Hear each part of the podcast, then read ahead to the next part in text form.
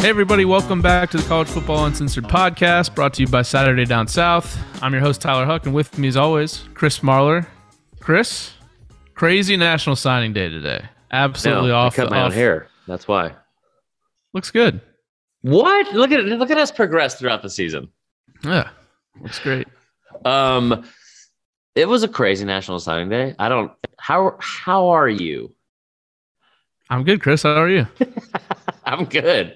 Said, there was you had like my favorite tweet of the day, maybe, and there were some good ones out there today. Um, Uh, if you it's like if you guys don't know what we're talking about uh national signing day we're recording this on wednesday early national signing day is here um and it was probably in my opinion the craziest national signing day i've ever fucking seen it, uh, like Yeah. and it, and honestly it's not like when i say that i think of some of the past ones where you've seen like the Cy- remember the cyrus Kouandjio thing this maybe just because i'm a bama fan but Cyrus. uh, no, I mean, remember the player, but I don't remember what happened. he was like the number three player in the country in ESPN. He's a five star. His brother already played at Bama, and he was it was between Bama and Auburn. And it's right after the 2010 season, and he committed to Auburn on live TV. And then and then you started hearing that he wasn't going to go to Auburn.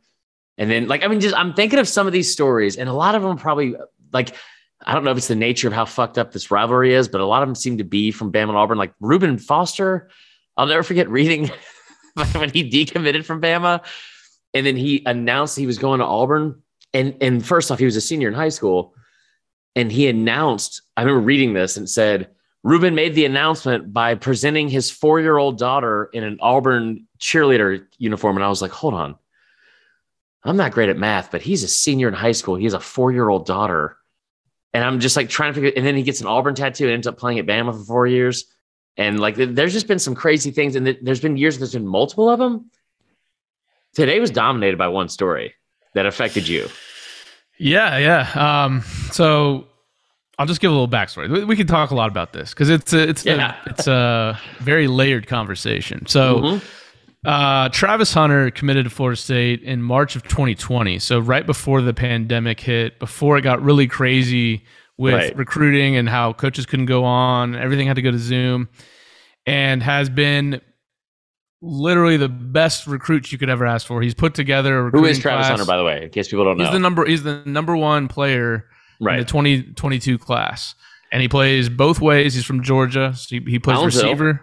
Yep, Collins Hill uh, here in uh, near Atlanta, and uh, he's. They said that he's if he was just a receiver, he'd be the number one receiver, and if he was just Mm-hmm. a corner, he'd be the number one corner. Right.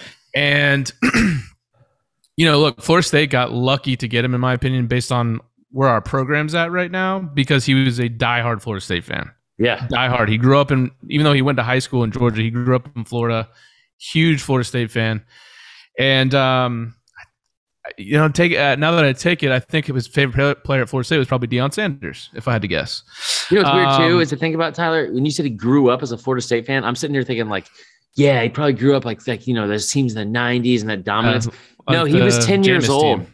He was 10 years old during the Jameis team. That's Yeah. God, fuck, we're old. yeah. So, um, you know, this whole time, like, and you know, uh, Georgia fans are like, "We're gonna flip him. We're, we're gonna flip him. You know, your program's garbage. She's never gonna stick." And I was like, "No, he's sticking. Like, he is as solid as solid gets." Then he starts showing up to games at Georgia during the year, and I'm like, Right. "Yeah, that's kind of weird." But he never took an official. He just he lives down the road. He took a couple visits, but I was a little nervous. But I was like, "It's."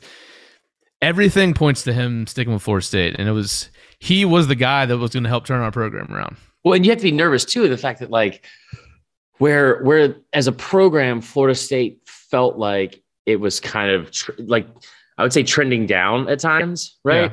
Um, and and you've almost been in this like I'm not trying to be a dick, like it's almost been in this like free fall since Yeah. since Jimbo's last year, where you are you have a very awful last year. He and he kind of does the same thing, tells you he's staying and how ridiculous it is, like these rumors leaves. I mean, I I forgot that Willie Taggart was there the other day. Like he, like Willie Taggart was a real coach there, and now you have Norvell. But at the end of the season, there were so many positive things going on at Florida State Yeah. that it felt like, and with this, things were trending back up. And this isn't Yep. to say they're not because of one kid, but anyway, go on. Yeah. Well, um, yeah. So, anyways, we go into National Signing Day last night.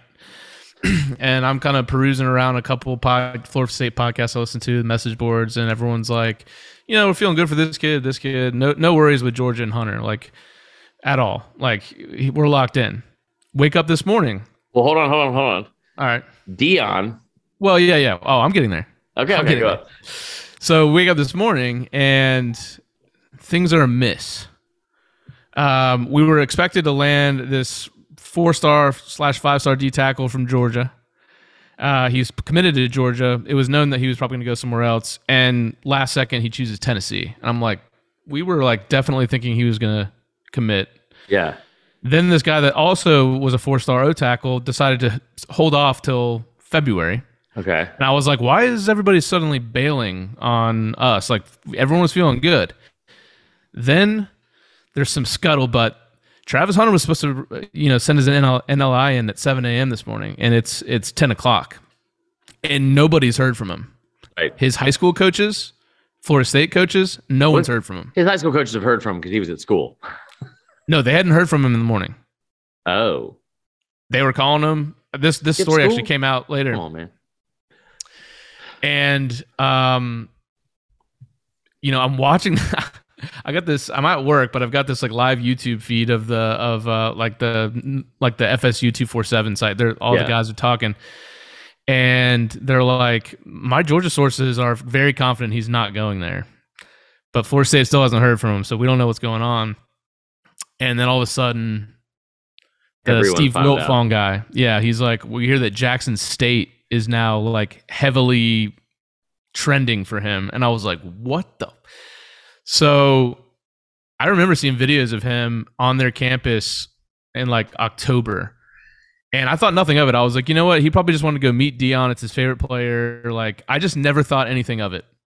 Didn't really put together that, like, the whole Barstool thing at all. And So he ends up talk about the Barstool thing though. Yeah, Because like yeah, so- because so Deion he ends up called a shot. Yeah, so he ends up fli he he wakes up this morning. He tweets, "I'm gonna make history today," and I was like, "That does not seem like Yeah. today does not seem historical if you're going to Florida State." And um, he ends up flipping to Jackson State. And um, look, I mean, the the backstory is crazy. I'm pretty sure that he's known for a while that he was going to go to Jackson State. I think this was a big ploy that they put together doubt. when they were, he was on that trip. Deion Sanders said yesterday on on whatever podcast Yeah, w- eh, with Barstool, he said like it, it was like it was almost like it seemed like it was an afterthought, like he was just like adding in something. And he's like, tomorrow Jackson State will make history.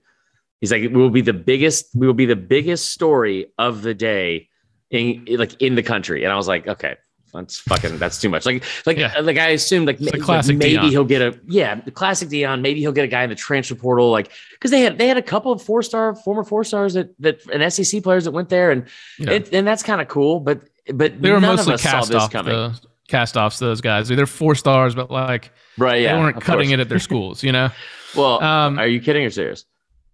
like the guys that he got on Jackson State before. Well, yeah, okay, okay. So, so I didn't know if you were doing just what all all fans do on like National Sign Day, which is like we didn't want those guys.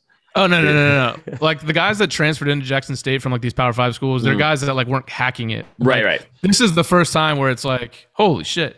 And so, anyways, not FBS everything. school. Right, right. And so, you know, eh, he ends up flipping, and everyone kind of was like, holy shit. And then there's a tweet that comes out that basically was like, Penn National, that owns Barstool, has a multi million dollar deal for this kid that's like includes like a reality show and like all this stuff. And they kept kept it quiet for months, in my opinion. I don't know that to be Yeah, fact, but there's no way they didn't because there was a lot of planning. Apparently, there was barstool cameras there, like for the event this morning. Um, Bad year for commitment. I'll I'll just be honest. Yeah. Uh, you know, I don't want to be personal on here, but it's And- been a bad year. and look, I mean, obviously, at first, like the the first thing, I was like super super angry, and I was like, how how does this happen? You know? yeah, And then you know you go through the stages of grief. You're like, all right, whatever. Like I'm not even angry anymore. Like I can't be You mad at a kid quickly. who who gets offered, you know, allegedly. We'll find out what happens. Multi millions to go to a school at 18. yeah. Um, even though you know Deion's a Florida State alum, it's like he works for Jackson State. If you have the Mhm. chance to make a splash like that, you go for it, right? Um, You, you hold on. You don't think it was anything about giving kind of a like a fuck you to FSU for not hiring him as the head coach? Because I'll tell you, I'll tell you what. Tyler, I- when I mean, when I started paying attention yeah, to this, maybe. it was it was like twelve fifteen. Okay, I I, Yeah. I got up. Like I tell you what time. Um, but I was at Dunkin' Donuts, just having just enjoying a nice casual three sausage biscuit breakfast. Okay. Those things are phenomenal. I know they're frozen, but it's like the best sausage biscuit I've ever had in my life. It was very embarrassing. I ate that in public, but still. Um, you know, I posted about losing weight yesterday. I had to put it all back on. That being said, I, I just sat here and, and, like I caught the, this like like literally, it felt like I was catching a wave because I as soon as I started paying attention to all the shit that was going on, I, this is when this is when the, the the news broke, and I I was in the middle of Dunkin' Donuts, and I went, "Are you fucking kidding me?" Like out loud, and and like ended up getting a free donut because they thought something was wrong with it, whatever. Um, but I was like sitting there, and I was like, "This is fucking crazy," because it. Like, like, there's so many things that happen on signing day. You see kids take off a hat, put on a hat, take it off. You've seen kids rip off a shirt. Fuck, man. You remember that white kid from Arizona who lied about even having a fucking offer from like two places? He's like, I'm going to Oregon. They're like, you don't have an offer from here, dude. Like, it, there was, there's been some power crazy move, by the way. stories. Yeah, absolutely. Um, there's been some crazy stories, but like, fuck, man. Like, like going to Jackson's at HBCU. Yep. There, there were 6,000 people in a Twitter space called Fire Mike Norvell. Yep. Yeah. Including like all the Barstool employees um, Really? that were in there kind of like talking shit. Um, That's so stupid. so for those that don't know, Deion is actually an employee of Barstool as well as being a coach. He took a job there working for them after he was he I think he was fired from the NFL network or or, or left. Started working at Barstool and was like in like their New York offices, like recording shit with them. And then he then he took the coaching job, but he's still an employee there. He still has a podcast with them and all that kind of stuff. Yeah, stuff. that's just weird, right? I mean, It is. And it is this massive ploy. The pizza man himself, El Presidente, I guarantee you he was all for the like he was ready Oh, to yeah. rile shit up. And basically they we'll see what ends up happening. There's gonna be a lot that comes out about this over time. you think there'll be legal stuff that happens out of this? Because this is a thousand percent. You're tampering for one. I don't know if it's. I don't. I don't know if it breaks any rules.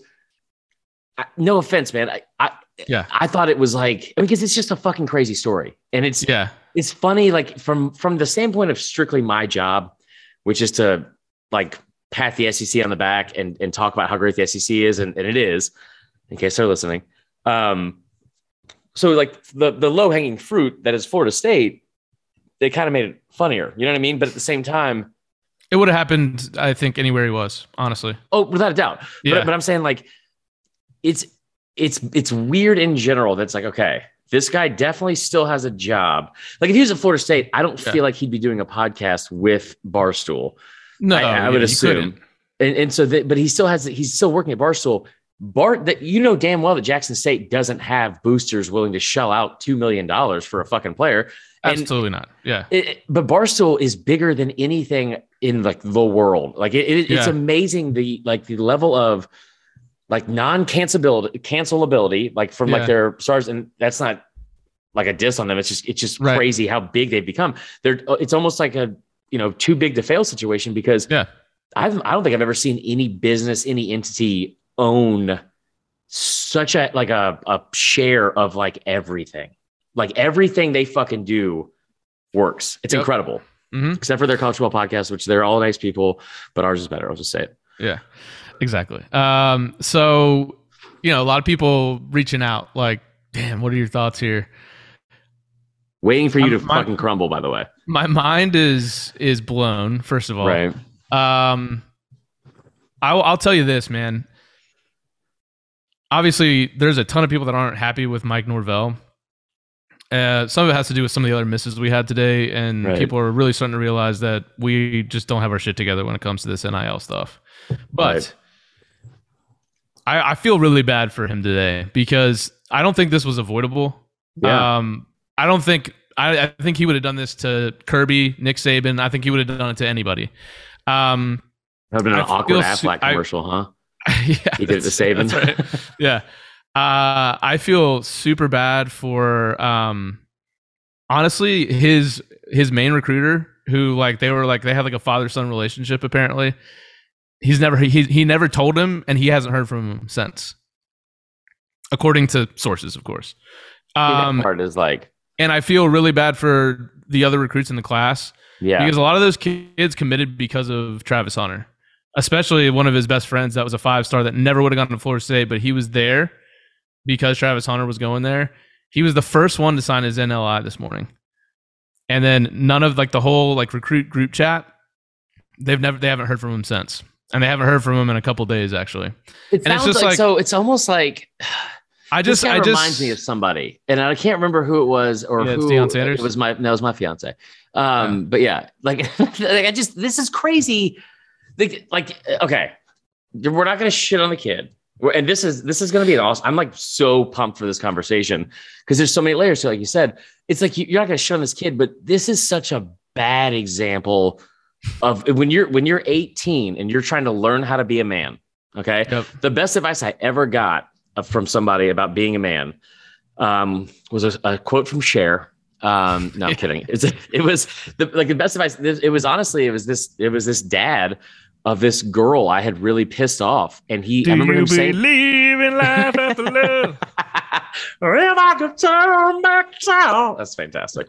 Um, but no, it was, it was, it was honestly from the dad of this girl that I had, that I had really wronged. And this is like 2010. And I was like so fucking scared of having to deal with him because he was like this, like well to do. He was, he was like, like I, I, thought I was like this guy could probably beat me up for one. Also, he, I respected him so much, and I just knew I had done like the wrong thing, and it was like I felt like shit, right? And I avoided like any of his calls, and he showed up at Houston's, and I ducked behind the bar. And I remember him sending me this text afterwards, and he's like, "Chris, I want to teach you something," and I was like, "Oh, good." And he was like, "Whatever the hardest thing you have to do, and like like uh, each day, do that first address that first and you'll be a better man for it. And I was like, fuck, man, that's like such a good point. Cause it's like you put off stuff like this that makes you worried of how other people are going to respond to what you've done. Mm-hmm. And you, you can call it cowardly, you can call it whatever you want, like from this kid. He's only 18. Um, but it's it's like a tough start to manhood, I feel like, with well, some of these. So I I, I want to preface anything by saying I don't blame the kid for taking right what he was offered. It, that's, yeah, that's money that you don't you may never have a chance to come across, especially if you have like a career-ending injury. You know, mm-hmm. like to lock yourself into something. I just I don't like the way that he did it. It's yeah, uh, and, and this is coming from a Florida State fan, to be honest. And right, but you were the building cla- block of this class and really of the rebuild for Norvell. Mm-hmm. And they put a lot of time and effort into him, and he was recruiting for us and showed up to all a lot of our games and came to spring games and he was all in and then at the last minute without ever telling a soul he backed out on the whole thing right. and it's just and then he, he, he had the audacity to throw the hat yeah, like, see, I'm never that offended by that. Some people get just, so fucking. Mad. I don't know, man. Like he he always talked about how he was a lifelong Nole and he yeah. was so solid. And that's fair. Even with all the Georgia rumors, he was like, "Nah, man, hell no, I would never decommit." You know, it's just like you the big money got right in his face and he couldn't say no and i get it. Yeah. But man it's just um well it's, it's crazy. well and let me let me clarify something i said earlier too about just how he's like it's a, a tough start to manhood. I, I just mean this kind of thing in general like not travis hunter specifically but i also like a part of this is because it's it's not i wouldn't i'm not blaming this kid for anything. Like not even how he handled it. It like it, it's it's a learnable and teachable moment, right? I mean, like as most things are when you're fucking 18 years old. I joked about it today. I wanted to get a fucking Ryan Cabrera themed cross tattoo on my my arm when I was fucking 18. That would have. Can you imagine if I how much I would have got if I if I would have got that thing? Um, no, I, it's just like you, you know you're you don't make the best decisions sometimes. You're 18 and at the same time, because because this is also an incredible start to manhood for this kid if he's going to have two million dollars like on his uh, in his bank yeah. account. But but I almost wonder if if him not the way he went about it, I almost wonder if if there's like we've gone so far off base in recruiting that it's almost like the expected norm. Like it's just you know chalk it up to the game. Like it's just yeah, it's fine. You don't have to you know, you don't have to like respectfully tell this person you've had a relationship with two years and and built trust with like, you know, I'm I'm I'm not to go there. Hey, this had Deion Sanders written all over it. Like, let's make this huge spectacle. I know. Yeah. I guarantee you, they're like, we're not telling a soul about this, and they've been. And so it's either it's either it happened last second, which I don't believe, no. and he just got so blinded by the money that he just made a, an irrational or rational, depending on how you look at it, decision. Right. And that sucks. Or you lied for months to everybody about being all in and all that just right. to have this moment, and that's real shitty. Okay, so, but, but so that's know. what I'm saying too. Like, and like, let's play devil's advocate on it because, like, I, I'm just saying, regardless of what happened, send the text. Send the text to the group thread. Send the text right, to the coach. Right. That's all. That's all I'm saying about it. Like the other part of it, though, again, like I just wonder if we're so far gone as like a college football in general as a sport, if we're like, this is just what happens. Like it's almost expected at this point. So it's okay to keep pushing it fucking further. Like like yeah. Shane Beamer was talking about a kid today, and it was some recruit that committed on Saturday. And and on Saturday, like night, like after he recruited, he got a he got like a notification from one of his like friends, peers, whatever from Maryland and the guy from Maryland was like, "Hey, just so you know, like this is all part of the plan. He's coming to Maryland, so I like still go, still go fill that spot." Like he was like looking out for Shane Beamer, and Beamer even upset. He's like, "So that was." He's like, "We kind of knew it was coming. It was kind of weird to take that phone call, but when you're on the phone with a kid and his mom at 10:30 last night, and they're telling you how thankful they are and how much it feels like home, and, and they're so excited for the future." He's like, "It's a little, you know, it's a little weird seeing that all unfold." This is the kind of shit that happens all the time. Like, like at some point, and Kirby's really good at it too. It, at some point, the theatrics became such a part of signing day that it was like, all right, not only do we want to have the best class, we want to have the biggest splash and right, right. news story of the day. So let's let's fucking own all of signing yeah. day. Yep. And that's a that's a great point. And I mean, it's um obviously well played by Deion. Like we'll see what happens with this story. I'm very yeah. interested to see how this story unfolds. It could go a million different ways. It could go very poorly. It could go uh-huh. very well. And it could go just uh, yeah, like he was a very good player in the FCS, then he just went pro. He could transfer after a year and get paid again by somebody else. Um, I don't know where well, it's headed, man, but it's it's really just um, a, one of those stories that you'll never ever forget. Could have changed college football recruiting forever. Oh no, it did, and that's yeah. that's what I want to talk about next is the fact that like, you know, I, I honestly I thought it was such a cool moment to see. Like, I mean, HBCUs have been so traditionally uh, dismissed. I feel like, especially with like football. Um, and I know where a lot of it, like, it's like, you know, talk about the 80s when you have Walter Payton and Jerry Rice. Those are two of the greatest to ever do it at their position in the NFL they both came from HBCUs, but but that was at a different era. It was a different time, and it wasn't just like they were diamonds in the rough. Like they were talented guys, and there used to be a lot of talented guys that went to HBCUs. But when integration happened in, in college football in like the 50s and 60s, that stopped happening as much, and so you saw this like kind of decline with HBCU football and, and the talent level. And it's still like it's like we celebrate it, but we only do it when it's convenient for us. Like we do it like once a year at like a bowl game that'll be on when no other bowl games are on or we talk about like the Thanksgiving classic with like Grambling. I think it's Grambling and, and Southern. And, and like, and then we only talk about the halftime shows, and all this kind of stuff. And, and the sport of football itself really gets forgotten about, I feel like, with these programs that have a lot of pride and tradition. Um, so as like the woke liberal, like on the, on the podcast, I thought it was really cool moment. And I thought it was a historic moment for him to do this at a school like Jackson State. And, and I think that aside though, let's get into like the details of how big of a deal this is. And I, I will say this: the one thing about his decision that I, I wonder about, and this is where you see like moving forward, how many factors are going to play into all this. We'll talk about the NIL stuff, all that kind of shit. The best, the best point I saw made today about any of it. Graham Coffee, our buddy um, from on Twitter, he's Dog Out West. Uh, we've had on the pod before. He he made the point, and he's like, that God forbid something happened to this kid, like he gets injured, right? Do you if you get injured, do you want the medical staff and and and that that group from Jackson State taking care of you, or do you want the staff of Florida State with those resources mm-hmm. and, and all that kind of stuff taking care of you? And I think that's like a really good question. And no one wants to think about like getting hurt going into something. And, right. But like, like it, it today college football changed dramatically forever today. Yeah, and I, I, you know, I, I tweeted out that I, I, you know, this is just, I can't remember exactly what I said, but it was, uh, it was very.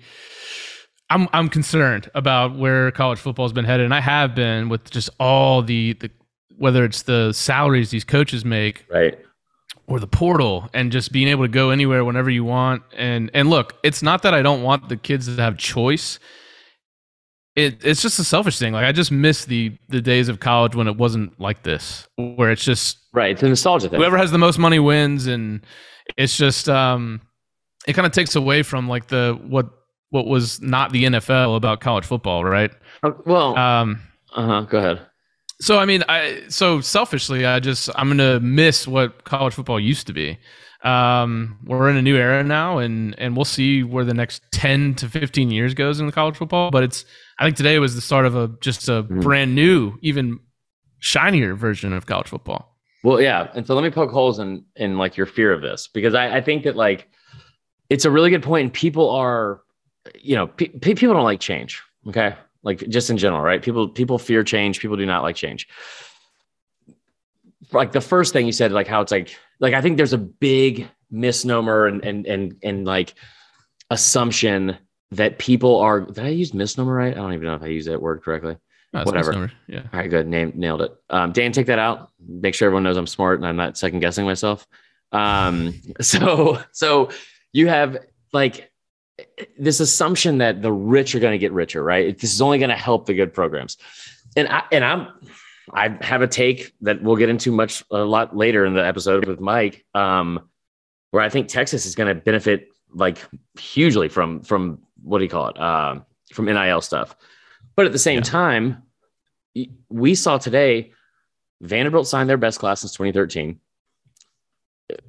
Mizzou was ranked 10th nationally um, with their their signing class on ESPN. They were uh, uh, they were 12th on uh, 247. Kentucky was 11th. So, I mean, Kentucky and Mizzou almost signed top 10 classes and still have time to do so. I just saw a five star kid. I think he's from Kentucky, but I saw a five star kid commit to Kentucky over Michigan State, and those were his final two for offensive tackle. Like there was uh, like I, the number one receiver in the country from East St. Louis went to Mizzou, and that that doesn't seem that like if that doesn't seem that crazy because I know Dorial Green Beckham is kind of like the perfect example of he also did the same thing. He was from the area, and maybe you chalk it up to that. But I just think that the NIL stuff, I don't think it's going to ruin football at all. I think I think you made a good point about the nostalgia thing. Yeah, it's because it's different. Um, they have to figure out like the scheduling because it's so fucking much of like. Mike will bring up a really good point about it later, but it, it's so much to keep up with. And you know, you talk about like the portal and all. You know, there's over 400 FBS players that have entered the portal since December 1st. Right, and how many of them will get a spot? Right somewhere. I mean, maybe so I, there are 80? definite. I, I, yeah, like maybe. I think there are definite problems with where college football is headed and, and the things that have happened. The, the portal is is one of them. I will say this, and I said this earlier today. Don't get mad at these kids for for taking money and and like doing this freely now. Don't get mad at these coaches for promising them money or getting their own money if you're mad at anyone, it's the fucking NCAA because they have they spent fucking decades building a billion dollar industry and a billion dollar business on the backs of these fucking 18 year old kids who were going out every single day and playing the most violent sport in the world, risking injury every fucking day. Where where you literally and you how many times have you seen it? Where especially in the 90s, right? where a kid gets injured in practice, injured in a game, injured in a bowl game, whatever, and his career is fucking done. Like, like, and and and what does he have to show for it? Oh, I got a college degree. Cool. Who fucking cares? Like the uh, the value of a degree in it, like a college degree, like a, a bachelor's degree from any university, the value of that has gone down every single day for like the past 20 years. It doesn't fucking matter. You, you got to get an MBA. You got to go like, you got to do all these other things to like separate yourself And like you know i feel like the workforce now the value of a college scholarship or a college degree and education has gone down year over year do not get mad at these kids for taking money because they had they had years to prepare for this for the NCAA, and what they ended up doing was shutting down emotionally and figuring out like, you know what, fuck it, we're not going to do it anymore. You guys can run it yourselves. We're just going to go over here and wait till March Madness and then make our almost $930 million in three weeks, which is a real number, and collect that. Because we don't know how to fucking, we, like, we have botched this thing so badly as an organization, a volunteer organization, by the way. We've botched this thing so fucking badly with our own greed about not wanting to pay these kids and this fucking falsehood of, of morality it, it is like it that's why we're here i don't know the answer but that's why we're here is because of what they've done yeah and i think uh, that's a great point. point and I, I think that if the power five or whoever it wants to be could just literally push them out of the way yeah create a commissioner for the power five and create like it's honestly it's crazy it's like the nfl but it's there's no salary cap Right. So that's yeah. That's so it's the, like it's like that's part. the thing that's that's the scary part is like where's this going? It's it's do you think that it's going to change that the Texas, you know, Alabama, Georgia, Texas A&M like do you think they're just going to stop getting the best players and getting no. more more support staff and best coaches and the best coordinators? I think it'll get worse. I think exactly like, the market still isn't set on it. That's the thing. Right. You're the financial guy. Like that. That yeah. is like the I I said it later, and and again, like like you look at you look at the numbers now, right? Okay, what what programs put the most money into into football? Here are the top five classes: A and M at number one, Bama at two, Georgia at three, Ohio State at four, Texas at five. Right? You have a total of 35 five stars in the composite 24 7 sports, right? The the teams I just listed off, the teams I just listed off have 18 of them. They have over half right. of just with those five teams. And and and you look at it, and it's Ohio State has two, which is half the total in the Big Ten, and Texas has one. So 15 of the 35 are, are spread between three schools that have put the most money into recruiting constantly. And and and you brought this point up earlier because I was talking about Texas. You said, look at A and M. How is NIL going to impact this? Like, no wonder Jimbo's staying. Like, no wonder right. Jimbo turned down supposedly 15 LSU's, million a year yeah. at LSU because uh, like I don't think it's going to stop, but but like you talk about the market part of it because it's like that Mel Tucker when he got 95 million it was like holy shit. Like you the whole the whole market was reset then for coaches. Right. And so that's going to increase. But like yeah, where does it stop for for like the paying of these players because you know where I get worried is is that you have boosters who have always been entitled and rich people i feel like are always entitled a little bit because they've made so much money and they've kind of lived that kind of lifestyle and not saying it's a bad thing just kind of i think how that mentality goes a lot of times um, boosters have long been known for like just how prideful and boastful they are about what they're able to pay for get back from the university and you saw like old school recruiting like i, I got that kid like mm-hmm. i i'm the one that got that kid that's why he's here and so if these kids don't pan out, and it's it fluctuates so much now where it's like he's a five star recruit, then he's just a freshman, then he's yep. a starter, and and then he's maybe and then maybe he's an NFL prospect. like, like at some point, someone's going to get mad because someone's not going to pan out. It, well, yeah, and I mean, it's just it's just uh, it's crazy, and I mean, again, I'm not, I don't want to portray that I'm against players getting paid. Right. It's just um I don't know, man. It's just crazy. It's just it's a crazy time. It's a crazy day. Well, but uh, where do you see it going though, for real? I think at some point you're going. I I I hope, maybe hope against hope, um, that one day there is a like a commissioner over just like whether, whether it's the Power Five or whatever it turns into, that makes it an even playing field for teams across the board. Right. As far as like what you can spend, how many coaches you can have in your support staff, those kind of things because otherwise I just don't see how this would ever change. You mean some of these some of these teams like an A&M and a Bama and Georgia, they could have guys making 80, 90, 100 grand that their sole job is just watch the portal constantly and as soon as people go in the portal, analyze their film like someone like you know, uh, I don't know. Uh, let me just go down the list here: Indiana or South Carolina. Um, what list are or, you looking at?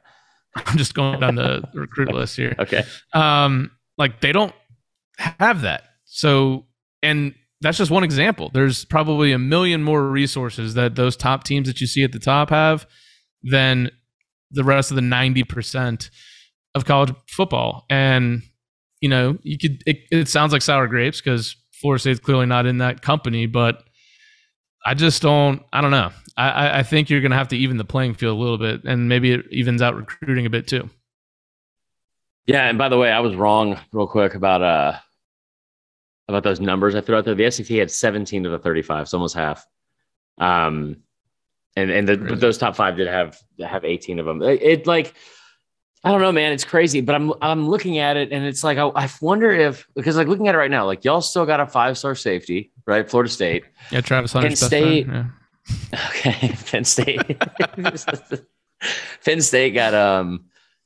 He's his best friend. He lives in Lakeland. Well, they pen pals. That was a. They they were like they were like the yeah they were like the bros in the class. Okay, fair enough. Um, but I'm looking at this man. It's like you know, Kentucky got a five star, and and I, I'm a thousand percent just using this argument to my advantage right now because it works for today. But it's just kind of cool. We talk about how much we fear all that working out. I mean, North Carolina got two five stars. Jackson State obviously has the number one player in the country. Mizzou with the third best player in the country. I mean, Mizzou and Kentucky both getting a five star in fucking football is kind of a crazy story in and of itself. Uh, yeah. The the NIL stuff, like, well, let's talk about like a little bit what the what this means from a coaching standpoint. Because I told you this is gonna be a long pod. There's so much fucking stuff to talk about, and and there's three quotes that I really I thought jumped out to me, and that was Dabo Swinney, and there was Lane Kiffin and um, Jimbo Fisher. Sounds like one of the worst fucking golf trips or Vegas trips possible. Those those three guys. So what was um, Dabo's quote? So Dabo will start there. Um, actually, no, we're gonna we're gonna save him for last. But so Kiffin brought the fact he's like he he just these were sour grapes from him for sure, where he's talking about, you know, like he's giving this press conference like, man, I tell you what, I hope I hope these kids get the money they were promised because they were promised a lot of money. Um, that was one.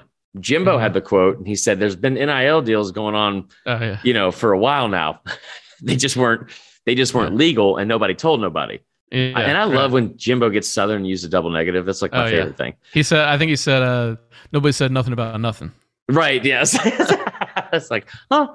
Um, yeah. and then, so then Dabo had the quote where he, he's the one that got kind of dragged for this. And, and, and honestly, this has so many layers to it too, because he wasn't wrong. He wasn't wrong, but he's just, everyone fucking hates Dabo, including me.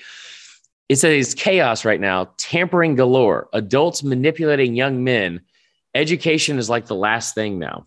Now, Dabo Swinney is a walk on prospect that played at Alabama from like a small fucking town in, in the state of Alabama. Right.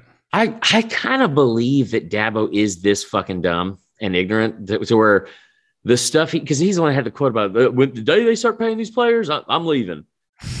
but if a guy is if a guy is fucking corny enough to be like, boom tonight was BYOG, man, it was bring your own guts. Like I think he is I mean, he's he's fucking college football Joel Osteen. That that's who Dabo Swinney really is. You know what I mean? He's he's yeah. selling this whole false story of who he is as a person, in my opinion, and also what he's building as his own program and or church, right? And I think church is where Clemson actually yeah. gets most of these players that they right. pay. Yeah. Um, but I mean, Dabo being upset about that. It, it, again, what he said wasn't wrong. It's so much going on, and like, it, like the portal recruiting, all this kind of shit. I, I just, I, I, mean, I don't know. I, I feel like for coaches, there's some that are going to love and to be able to take advantage of this, and there's some mm-hmm. that are getting left behind. The the portal part though is is why is is Clemson the only fucking school in the country that can't figure it out? Like everyone else is is somewhat figured it out.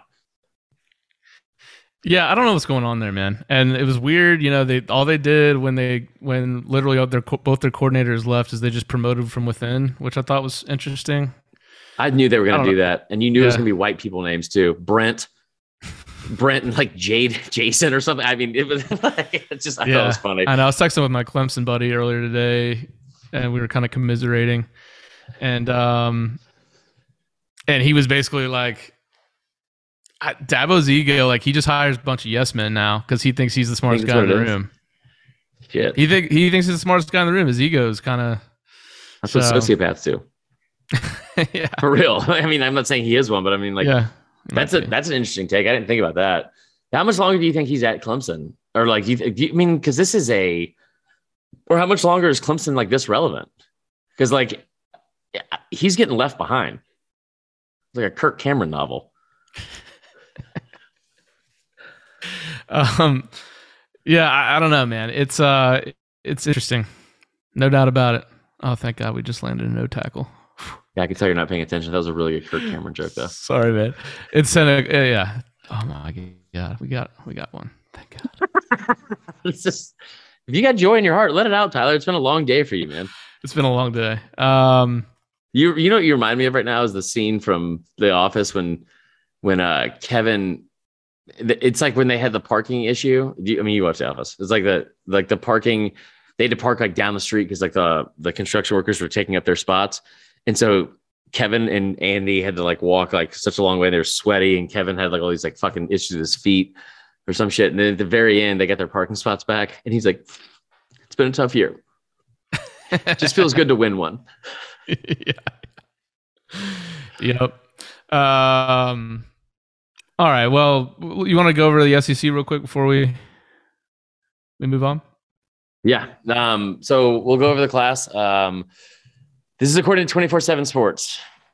I, I'm, I'm just going to, if you're listening to this and a single fucking one of you messages me or Tyler, but mainly me, and says anything about misquoting numbers or the fact that I should have looked at rivals or on three or ESPN or what the fuck ever, I will block you so fast because this is an ever changing thing. But also, listen, 24 7 Sports has the composite rankings. I think that's the one that most people go to. I, I don't want to hear about if your team was ranked higher on a different site. I don't fucking care. So here you go. Here are your SEC. Um, what do you call it? Team rankings. And it was a very good day in the SEC.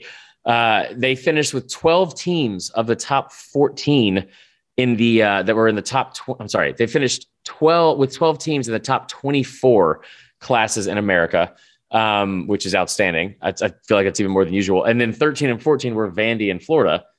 And Florida even signed a five star. Vandy is signing their second best class in program history. So the whole fucking conference was eaten today. It was fantastic. Um, here are your rankings. I'm going to go from bottom to top because there are some surprises here. All right. Okay. Florida. Um, I didn't do this correctly. Damn it. I didn't go through the uh, the national rankings. Um, damn, why don't they put their national rank next to where they finished in the SEC? Well, here, uh, there's an SEC tab there. I, that's what I'm on. So now it's not national. Oh, well, I thought you were just going over. Well, but The then I can't figure out where. Okay, you know what? Here it is. Is Florida great is. this is good, right? All right. So Florida finished 14th in the or they're not finished, but you know, as of today, they had the 50th ranked class in the country, one behind our least favorite fucking school in the country, Oregon State. Um, shout out the Beavs though, had a good day apparently. Uh, then you go up a little bit, 37. Vandy finished at 37. That's 13th in the SEC. Now let's get in the top 25. Ole Miss at 12 in the SEC and 24th in the country. South Carolina, Mississippi State, that is 11 and 10, and also 23rd. And this is not, I'm not breaking this down well, am I? No. How, what's you do it? What's the better way to do it? I'm not, I'm not good at organizing because I have ADD. You Let's say just talk- things. So Florida's 14th in the SEC out of 14 teams. But Mhm. I will say they did have a nice little close to today. They got a five star safety out of IMG that everyone thought was going to Georgia. It was like a lock for Georgia. Yeah. And And then then they Georgia got made fun of when he went to Florida. Yeah, I'm sure.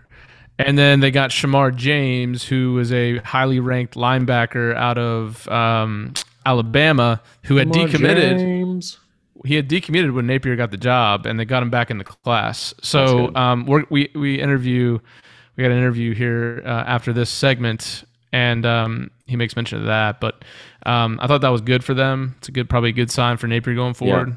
But they were under Vanderbilt, or they are right now. They were ahead of Campbell.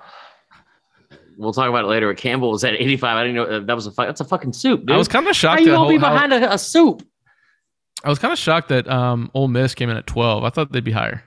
So I thought that was a good point too, because I thought that uh, like Kiffin is so charismatic on TV, and you thought like I thought recruits would kind of flock to him, but he he kind of had a bad closing, and in the last couple days has been a bad yeah. look for him too, because he got trolled by a Rutgers recruit.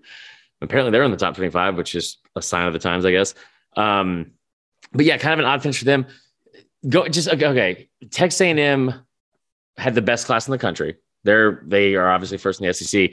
Four five star players. Bama comes in at two, Georgia three, Kentucky four, Mizzou, Tennessee, Auburn, uh, LSU at eight, Arkansas nine.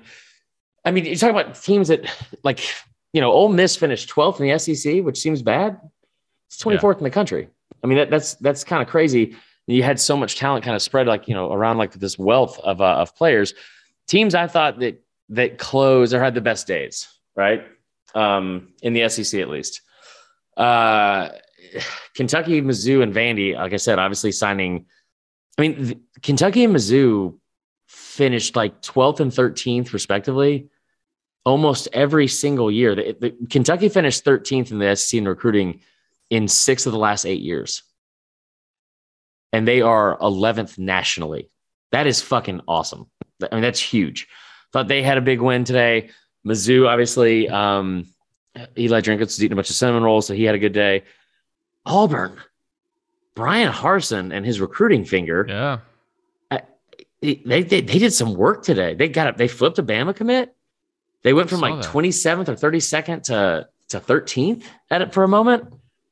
That was yeah. impressive. No, I was surprised. I, I didn't hear much about Auburn coming into National Signing Day, so that was a nice little. And and there's been you know mild rumors that Harsin may not make it more, past two years, just not a great fit. Right. But hey, that's uh obviously he sold the dream that he will be. So that's a great close for them. Um, and really, I mean, the the class isn't over. Although most kids sign in the early signing period, there are still kids out there. So these these rankings could fluctuate. Yeah, that's fair. Uh, yeah, I mean, and they will too. Um, and I haven't looked at the numbers yet, but it's crazy how early sign day has, has like changed like recruiting in general. Because I used to love that first Wednesday in February, man. Mm-hmm. National Sign Day was the best.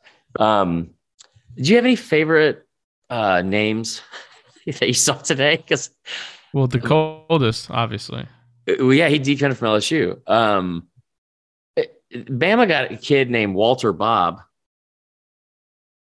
which just sounds like some lady in the Midwest didn't know what to name her baby after it was popped out. It's like, I don't know, Walter, Bob, I one of the two. Um, and then and then they signed someone named Curtis.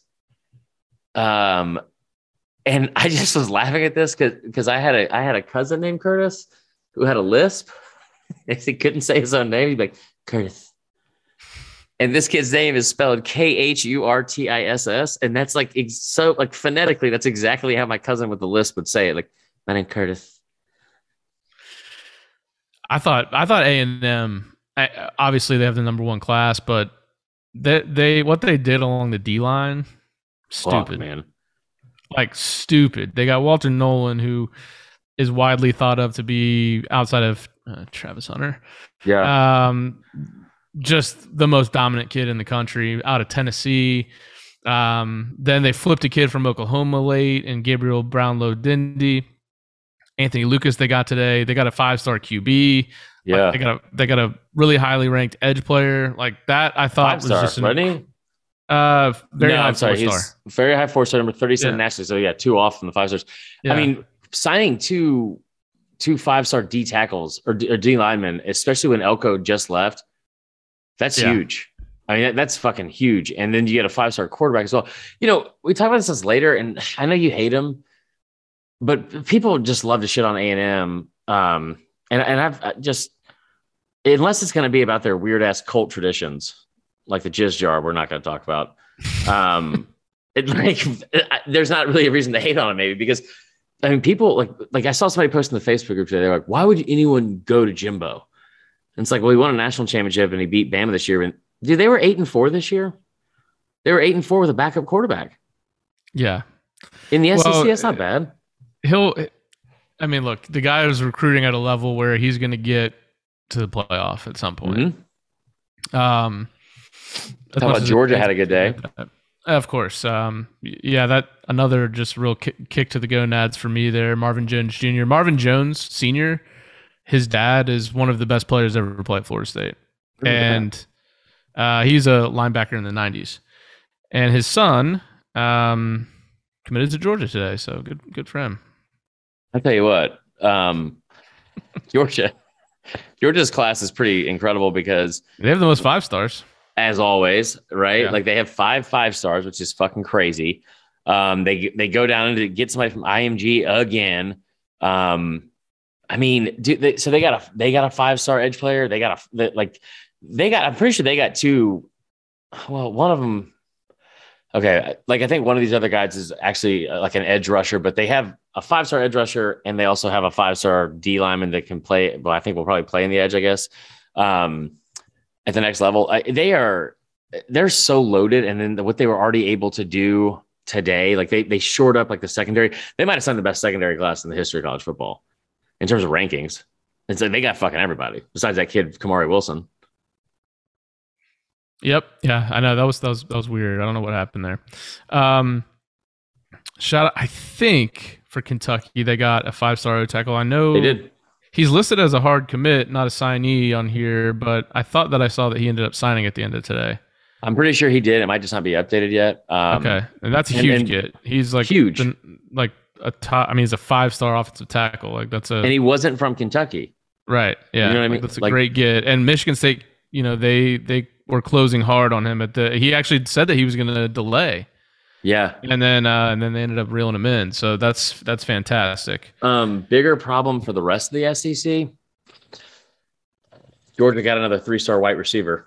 So Cole Speer um, from Calhoun, Georgia. That kid is going to be the next um, Ladd McConkey and just fucking torture defensive coordinators apparently. So yeah, that guy Cole Speer definitely is going to break somebody's heart. Uh, yeah, at some point. They also got Bobo's kid, Drew Bobo. Oh, that's right. Yeah, I saw that. Um, from Auburn, yeah, Alabama. That's right. That's right. No, I, I thought, and there's, I'm sure there's teams we're not going to touch on. Arkansas, man, like they talked about this this morning with Sam Pittman. Sam Pittman made the point that, um, like how crazy it is. There, there was, there was him and Chizik were telling these stories about, about like these like cool scenarios where it's like, because he like on these recruiting trips, you're going into these people's homes, right? And and like the like Roman Harper brings up the point. He's like, he's like, yeah, you know, like that was like my mom's biggest part. She was like, you know, we got to get the house clean. We got, I got to cook dinner for them. So they're all excited to cook dinner for these, these coaches, which is kind of a weird concept because they're basically being waited on hand and foot and getting like a red carpet treatment when they are on campus for these recruiting visits. And then, you know, when they go there and then the in-home visits, it's like the parents are trying to impress the, like the, the coaching staff with like whatever food they're making. And him and Chizik were telling the story about like how like you don't want to turn down food and and like who had the best food on the road. And Chizik, Chizik specifically told this story where he he was at someone's house and they had this whole thing catered. It was like wings and charcuterie and all stuff. And you don't want to be like impolite, so they're, they're eating it. And then they have to go to the next person's house, which was like I think like next town over. And he had they, and he knew they were having dinner there and they were going to be cooking barbecue. And Chizik's telling the story where he's like, it was the best barbecue I've ever eaten in my entire life. But I had to sit up in my bed because I couldn't digest the food. I, I just I was so bloated and I had eaten so much food. I had to sit up just to, just to feel comfortable. And it was like it was just a I don't know. It was just a funny story. Dude, crazy day. I mean, yeah. I think I was most shocked uh, on the negative side by Ole Miss being low. I, I I don't know. I guess I never really paid attention to how good or bad of a recruiter Kiffin is, but I thought he was a better recruiter than that. Um, and then to me, even though it's obvious because um, they're the number one class in the country, I just thought A and M's class was just so ridiculous. Like it's it's gonna take I feel, feel like Jimbo to the next yeah. level where he's not losing you know three or four games a year, and he'll he'll contend, man. Um, Dude, I'll, I'll, tell you this too, and I just I just realized this. Um, and maybe we'll just close with this and, and talk about it before we get to our interview with Michael Bratton. But um, th- there's like like, before, like today was crazy because it was signing day, right? And and signing day was going to dominate like the conversation and obviously this podcast. we're a day removed from South Carolina having being the biggest story in all of, of sports, like or college football. Um, we're also dangerously close to being a South Carolina podcast. I'm just going to tell you guys that. All right, just throwing yeah. that out there right now. Um, Spencer Rattler might change that though. That is true. But so Spencer Rattler going there, and we talked about it on Sunday. It was like, you know, think, do you think he would go to a place like, like South Carolina? Would South Carolina take him? Like that obviously became true. They get the the tight end as well. I think Spencer Rattler is a massive, massive get um, for what do you call it? Uh, for South Carolina. Shane Beamer, what he was able to do, man, like it's just like they got four commits in one day. And what's interesting about this is is you talk about like how to win in recruiting. Like it starts with winning your home state. That that's just like that's what keeps boosters happy. That's your in-state. You know, a lot of times your rivals in in-state, and so winning in-state recruiting is usually a big deal. It, Clemson hasn't been a team that's really had to like raid that state in general. There's not always a, that much talent. I think like last year, the year before, there's only four players that were a four star better in the state of South Carolina, and South Carolina got all of them actually. Um, and it, like you look at what is happening at Clemson, and not to be dramatic, but you you lose two offensive user, two coordinators. Your defensive coordinator has been there since like fucking 1978. Your five star quarterback finished the season with 10 total touchdowns. Dabo's bitching about the where college football is going and just getting left behind, and he doesn't even realize how dumb he sounds because he believes in himself or whatever, and like whatever he says so much. And meanwhile, Shane Beamer across the state is fucking dominating at his job right now. He like he's killing it. Smell blood in the water with Clemson maybe uh, faltering a little bit here. I would hope so. I, I just either way though, it's a really cool thing to to watch some of these young coaches that we kind of thought like maybe it was a good hire, it wasn't a good hire. I mean, what Beamer's doing in South Carolina is, is kind of awesome. I don't know if it's sustainable necessarily. It's but it's it's awesome. Got to win, but if he does, I mean, it's definitely sustainable. So yeah, that's fair. All right, well, crazy day. Um, you know, like I said, uh, around noon today, I was uh, pretty devastated, and then yeah, I've had time, and look, it is what it is, man. I mean, it's uh, good for Travis Hunter for getting broke off. I mean, hate yeah. the way it happened for Florida State, but um, I'm sure many people don't hate that for us. So, yeah. um, but all in all, a memorable day uh, certainly a milestone national signing day. We'll see what comes of this long term, both with the Hunter saga and just recruiting and, and football in general. Yeah, I, I agree, man. So, so, all right, man. Well, hey, great conversation. That was fun. Was fun. I told you recruiting is kind of fun, right? Uh, you know, you paid attention to it. I think just with so much shit going on in my life this year, I didn't really want to pay attention. It's always changing too. But fuck, man, today was a lot of fun. It was, uh, you know, a lot of it at your expense, but um, no, it was it was a good time. It has been for the oh, last five years. So. Real quick, while we're talking about this, yeah, it's fair too. Just what you know, since we are like we have evolved from our old winning and boozing podcast. Yeah. Real quick, early lock of bowl season. You fucking put all your money on UNC because South Carolina, as soon as they announced the Spencer Rattler thing, Jason Brown's gone what's his name's not playing, Luke Doty. So so Zeb Noland is going to be the starter again for that team, um, which is going to be oh. an awful day for me. And I think uh, I think Sam Howell said he was playing, even though he's yeah. going to the draft. Yeah. okay. All right. So, well, you'll you probably be wrong. All right. We'll get you guys next time. All right. We are now joined by um, a good friend, a former coworker.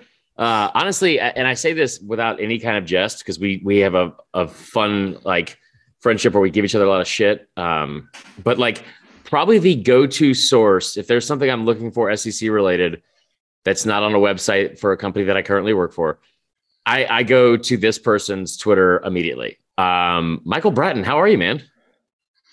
Doing great, Chris. Thanks for having me. And uh, now that you've uh, lost your weight, I'm I'm proud to be the fat guy on the show. uh, it's you know honestly, it's um it's just good to have you back on. We like so we had we had such a weird I feel like ending to your time with STS, which we're not going to talk about that much. But I was telling Tyler beforehand, I was like, "Yeah, so Mike works for himself now." And he's like, "Oh yeah, like when did that happen?" I was like, "The day after Ali broke up with me." Because he called me and I was like, "We timed it like that. it was perfect, perfect, it was coordinated." She yeah. and I. That was nice. Man. That was nice of you to do.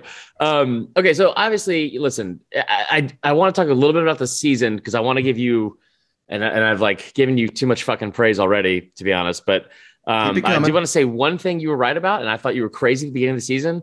You said KJ Jefferson was going to be a top three quarterback in the in the league this year. I don't, you know, I don't know if he's top three. I don't want to get into the debate, but uh, that was way higher than anyone else had him. I think preseason. So um, looking at the class for next year with these returning quarterbacks, like who who would you think besides Bryce Young? Suck it as a Tennessee fan. Um, what do you think about the returning class, and then even with Spencer Rattler coming in uh, to the league as well? Yeah, that's tough to say because we don't even know who's going to be there because this right. transfer portal, you just never know. There's so many good quarterbacks, and you know, will Bo Nix? I know that he's your favorite quarterback in the in the country. He's fantastic. Uh, will he stay in the SEC? I think there's an outside shot, but yeah, I mean, I think, and and that's just the way it goes, man.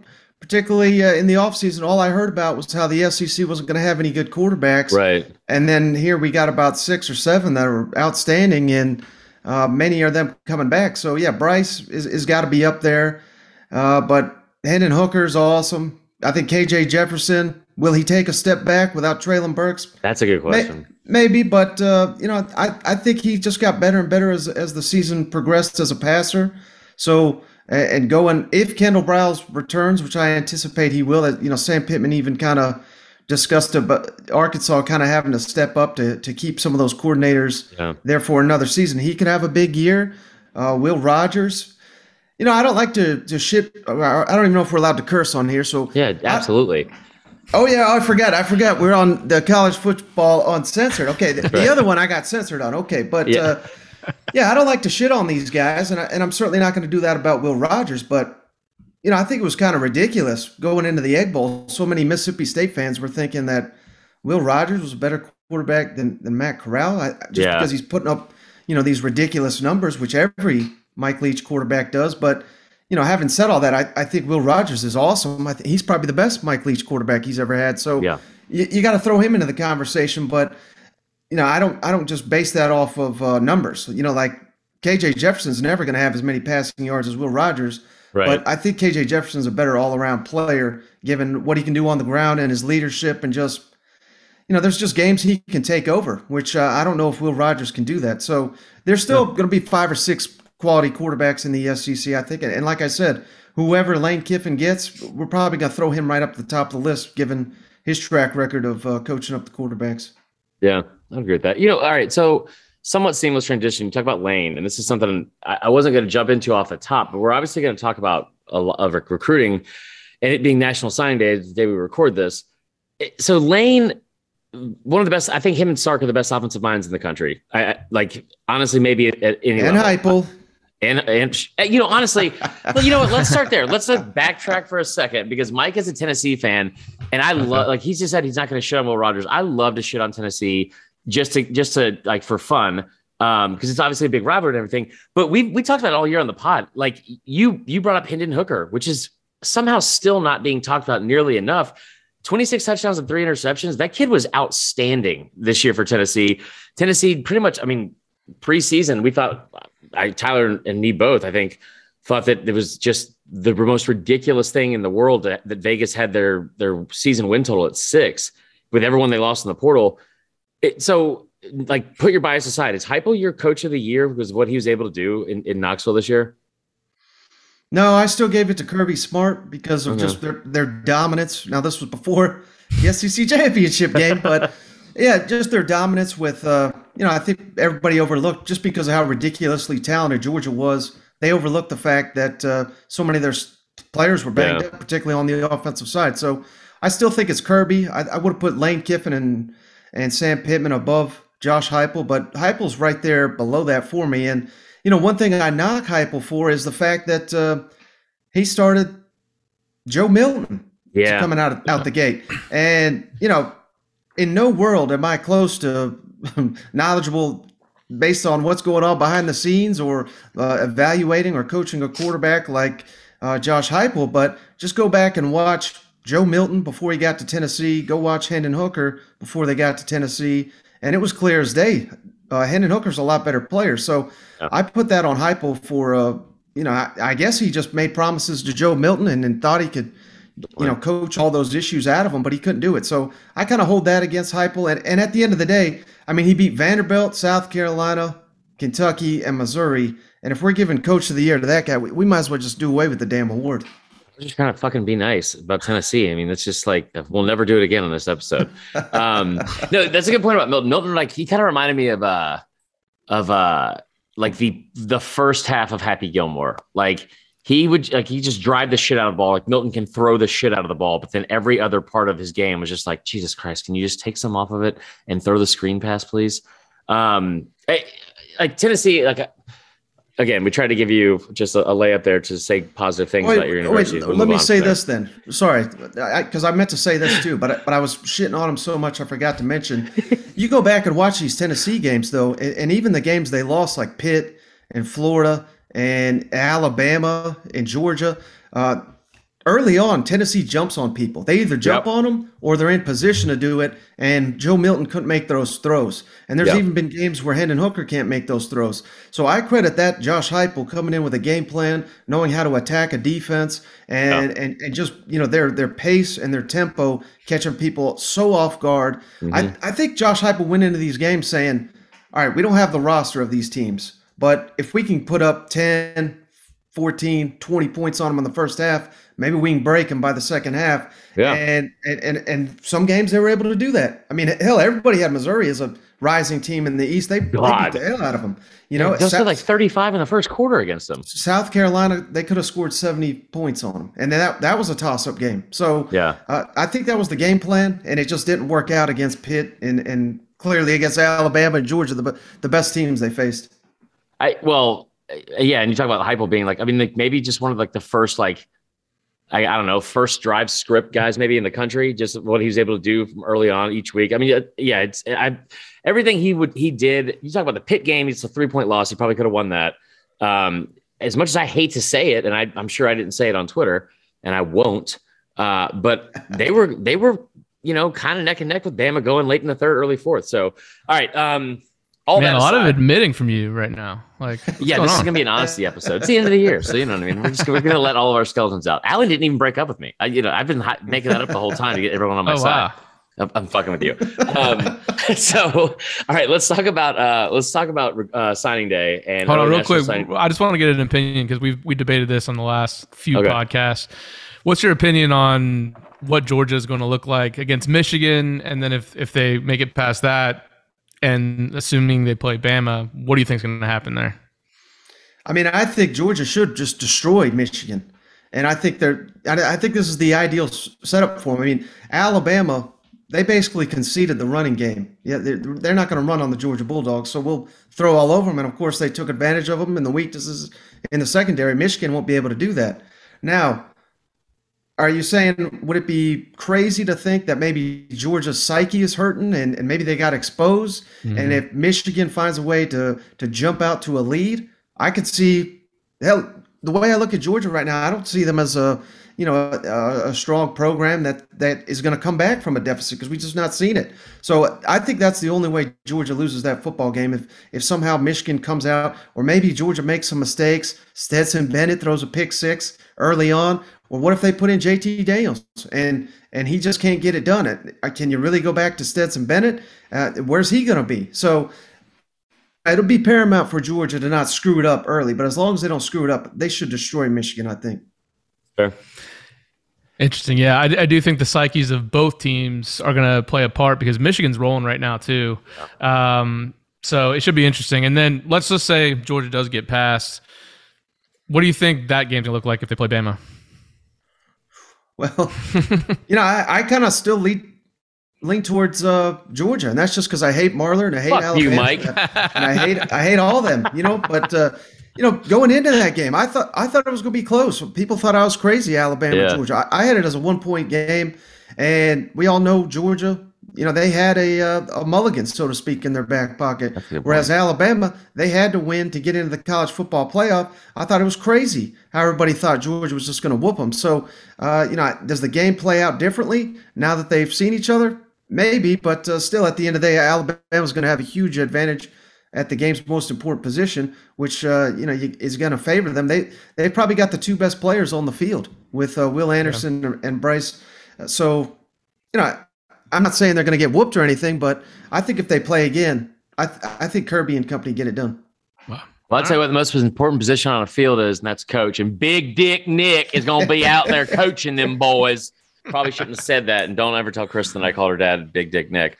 Um, okay, so let's just talk about, about signing day, okay? Because yeah. this has been like, like I said this. I said this yesterday. This this girl texted me about it's a big day for you tomorrow, and I was like, I I fucking am, am so not looking forward to working tomorrow because it's going to be like just all day long. I mean, Mike, you said you got up at 7 a.m. You've been working all day. It's and mm-hmm. it never stops. And it's so much to keep up with now, like with the portal and then also early signing day and then February signing day. It, but today was one of the most fun signing days I think I've ever been around. Tyler's an FSU fan, so he does not an alum. yeah, um, I thought so. Yeah, yeah. but I'm surprised but he hopped like, on this thing. Come on. Oh yeah, it's been a rough day but what, what, was your what were your takeaways from today? Like um, just overall, and not even just SEC. Uh, you know, and, and maybe even outside of the Hunter thing, which obviously stole the show. Yeah, well, I mean, if I could just make this comment quickly before I jump into that, you know, I think they can fix all this, and they need to by getting rid of the early signing period. Mm-hmm. Here's the problem right now, because I, I mean, hell, I love college football is all I do, but you got coaching carousel, you got transfer portal, you got recruiting. Yeah. We got bowl games. Why in the hell are we throwing this all into yep. a, a, week or two period?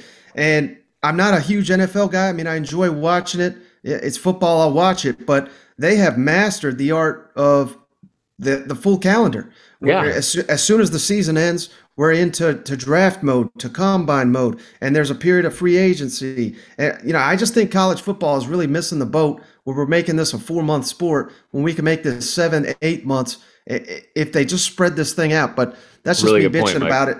But yeah, so signing day, A and M, man, how can you not? I mean, the joke, the jokes are being made left and right. Jimbo, how's he go? You know, this is gonna be the greatest team ever assembled to go eight and four. But hey, I'm a big believer, man. You just keep chopping out that wood. And what are you going to do? Fire him, and, and you're not going to upgrade over him unless Nick right. Saban or uh, I don't know who else you're going to get down there to, to, to be better than them, but uh, you know it's pretty wild to see this NIL, and I think Texas A&M has really pushed all its chips in because they're scared to death that Texas is going to do the same thing. Yep. We've already seen that with the quarterback. Apparently, he's I don't know if it's three million or four million. Ewers, however the hell you say his name is, he got to go to Texas. So I mean, wait, wait, wait, the, hold on, hold on. He got what? I've I've I've been I've been told three million from one person, four million from another. Jesus, the quarterback, the new quarterback for Texas, and that that really helped. Took a million uh, from Ohio State, so you that's yeah. like five million dollars. Oh, he's man. fucking eighteen in four months' work, and he did. He, he never played a snap. Oh, Good exactly. God. So Texas A&M has got to keep up, and that's what you're seeing, and that's why you're seeing over here Lane Kiffin bitching about, oh my God, they're playing, yeah. they're paying these players. But really, why he's really bitching is because Hugh Freeze and all that NCAA stuff, and now Ole Miss is hesitant to get involved in all that yeah. because we just had to throw one guy out, and now uh, you know we don't want to we don't want to ruin what we got here uh, with Lane Kiffin, uh, who, who's on a roll. But as he said this season, man they don't care about what you did before. They care about what you what you did the week leading up to it. And yeah. Ole Miss is going to have some issues, man. Without Matt Corral, you know the vast majority of his roster right now that's doing so well. People like to give Matt Luke a, a hard time, but he assembled the vast majority of that yeah. roster. So that's why it's so important. Lane Kiffin uh, hits the nail on the head in this quarterback transfer portal because he's got to add an elite player. I'm not saying he won't do it, but uh, that's that's got to be something. And how about Auburn, man?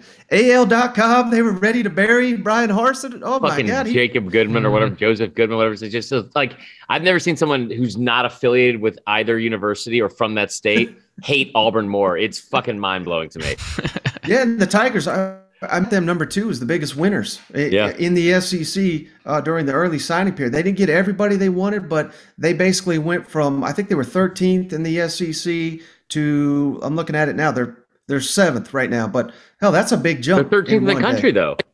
Right, exactly. So that was a, that was huge. Missouri, uh, Eli Drinkwitz and company keeping their guys in there, and they've got a hell of a class. They're number four in the SEC yeah. right now. That's incredible. Tennessee. I mean, how can you not like what they did? I mean, they won a couple battles. They didn't Yeah. win it. The biggest issue with Tennessee, historic in-state class, Their and they only signed they only signed two. Well, those those idiots like me, but they only signed two of the elite prospects in state. Mm-hmm. And one of the damn quarterbacks went to Alabama. One of the linemen went to A and M. So uh, you know that that's got to get cleaned up. And you know, I'll say Billy Napier. I think at Florida, he didn't. They've only got ten commits right now, so everybody's looking at it and saying, "My God, this guy doesn't know what the hell he's doing." He's been Right. down there a week and a half. He's beat out Kirby for two top 100 prospects. And I'm not sitting here saying the Gators are are going to win the SEC next year, but that's a hell of a start. Uh, I, I think if I'm a Florida fan, I'm pretty fired up about what Billy Napier's done in, in just a week and a half here. Yeah, I would say that. Yeah. I, I honestly, you talk. I mean, like it's regardless of I, Napier's going to be fine. Florida's going to be fine. They're not going to finish fucking 79th in the country in recruiting. But it's still hilarious that they are 79th in the country recruiting. I looked at the other day 'cause 50 it's like, like tw- are they top 50 now? Yeah, they're 50. Fuck that tweet that I had is really not aged uh, very well. It's like like six days or like they had they were six spots ahead of Campbell, and I was like, who the fuck is Campbell? And they had their own twenty four seven spot uh, site and everything. But no, I mean, I, so I, I think like what? So I want to get your opinion on this. What do you And- think the and Campbell message boards are like? It's just one guy. It's just it's just one guy throwing out conspiracy theories, and then and I then swear this damn civics. O line coach has got to go. It's um so so like one of the things I thought about today was like with the NIL stuff, and it is it is it is the absolute fucking wild wild west, right? And and you're like me where you you've been watching SEC football forever and you know all the stories and background shit of like you know it's kind of crazy to think about just like how many years ago we would we would throw out all these these like just we'd slander our rivals for for for cheating. Like Cam Newton, I said this earlier on Twitter. I was like, I, Bama fans, me especially, been complaining about that kid getting 180 grand for like a decade now. Right. And then you look at what happened today with NIL.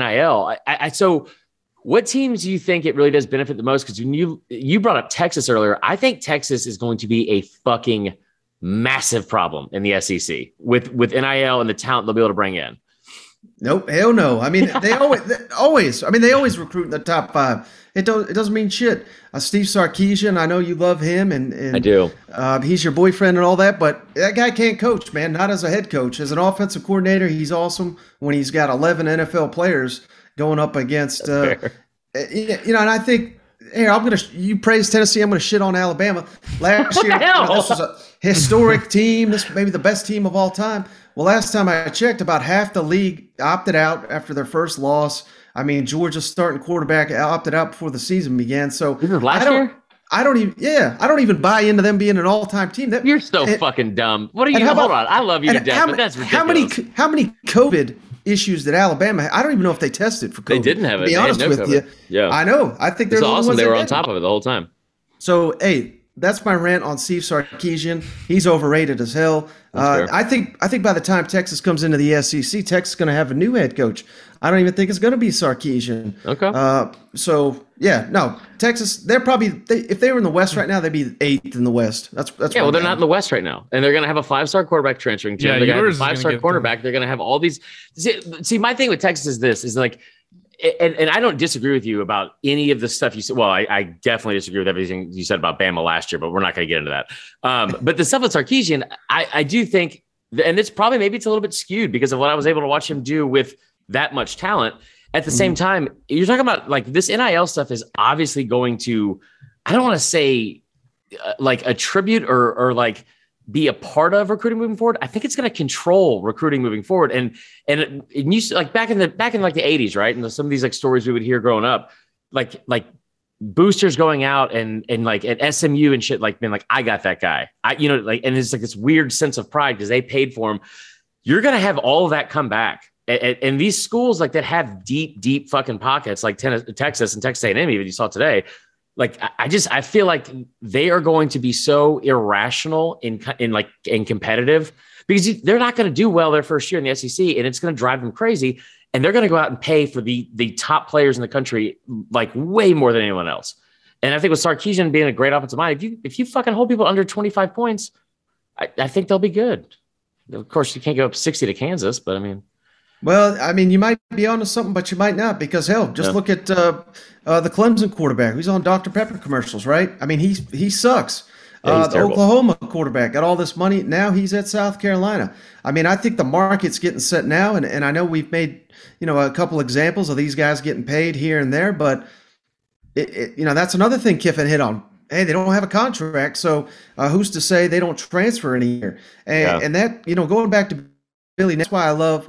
You know, everybody was was giving him hell for, for the PR hits he was taking for decommitments left and right last week. But you know, that's an old school train of thought. You know, it used to be you sign as many guys as you can because you basically could control them.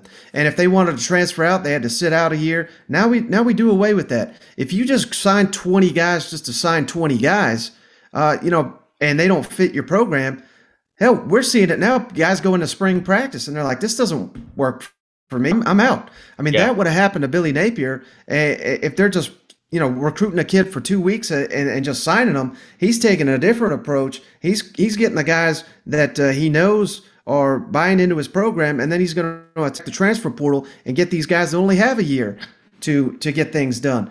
And my God, just as I'm sitting here saying this, Eli Ricks transfers to Alabama. Damn it! I just woke up the whole fucking house. oh, Um, Lord. Okay, so here's he's getting listen, paid. Clearly, he's getting paid. But so okay, so we can talk about this. Like This is just and- insane. it, so You, hey, you want to talk wha- about like a booster sitting there like bragging about a recruit they paid for? You know who who did that today? Dave Portnoy. Yeah, that, like He was all day on Twitter, like just barstool guys. You know, like I was just like, damn, that's just straight up. This is where we're at now. This is where we're Yeah. at. Deion, Deion works for Barstool. They basically helped. I don't know, pay for Travis Hunter to, to go play at Jackson State. It's just insane. yeah. Allegedly, of course. No, that that really happened. That's- Yeah, but at the I wonder at the end of the day, I mean, what is the value for for Barstool to do that? I don't understand because Well, they apparently they're doing like a whole reality show with it. Um, this is all rumors. We'll see if it actually comes true. But uh, it was this whole package sold to him of like being like the basically like uh maybe like the savior of the HBCU leagues and all that kind of stuff, and like being the guy like the face of it. You know, like only one Gotcha. the Walter Payton. I don't know. You Yeah, know, it's, I- it could, I'm- but but like, but that's that's the thing is like, if you're a Barstool Sports or a Penn National publicly traded gambling company, two million dollars is a drop in the bucket for them to just give a Yeah. kid and, and take a chance on it. You know, I can't wait to see how many people turn off uh, SEC on CBS to go watch uh, Jackson uh, Jackson State. You know what? I know it's gonna be very interesting to see what happens there. yeah. I'm also slightly bitter, so He's very bitter, which is like kind of fair. I get it. I mean, Yeah. you, Mike, I'll say last thing. You you brought up a really good point about the market not being set, and that's I think like that's the weirdest part of all of this is because we're watching it in real time, right? It's like I mean, Tyler said today. I was talking to him earlier, um, and he was uh, very upset and and like rightfully so. And he brought up the fact he's like, this is a historic day in college football. Like I feel like we're watching the entire sport change in front of our eyes, like in real time but the market not being set is one of the weirdest parts about all this because the you were the first person to sign the NIL deal. I thought was was like D'Eriq King. He got twenty grand from uh, College Hunks Movers, and I remember hearing that deal and I was like, "What the fuck?" Like, co- first off, College Hunk Movers, like this is such a weird, like the fact that, that they had twenty grand to throw around at D'Eriq King. It was just everything about it was so odd. And, and I get all you know of the- inflation has gone up a lot lately. yeah, thanks a lot, Bin Laden. Um, no, but I, but I think I think that like it's you're going to see so much overpaying for athletes. I mean, like where do you where do you see like this bubble bursting? Oh, Yeah, yeah. I mean that I don't know that anyone can answer that, but you know, I think it certainly needs to affect decisions better. And I'll give you a perfect example. I mean, probably don't want to talk about this guy because you you hate him so much, but Bo Nix. I, you know, I think had he stayed at Auburn, I wish he would have. he would have stood to gain a lot more. I mean, hell, how many NIL deals did he have? Let's say he goes to, you know, I'm just picking a name out of a hat here, Texas Tech. He's not going to get shit out there. They don't, they don't Yeah. care about him. And and not only NI, NIL deals, but I think Bo Nix is probably cost himself future earnings Yep. uh, with Auburn faithful, which hell maybe he did already with his performance on the field. But, but uh, you know, I think there's something to be said for for homegrown guys staying with their team and and getting these kinds of deals.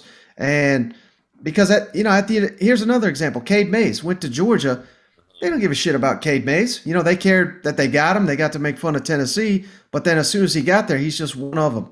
If when he came back to Tennessee, I mean, he's like a legend now in Rocky Top. Yeah. He's one of the biggest NIL guys at Tennessee, and I think that is going to be the future of it. Where I know we're worried about A and M and Texas and Alabama and, and Georgia buying these guys, but I think at the end of the day, what we're going to see is, you know, maybe you know, Alabama, I know, has mined the state of Kentucky for a couple of five stars over the year, including Damien Harris.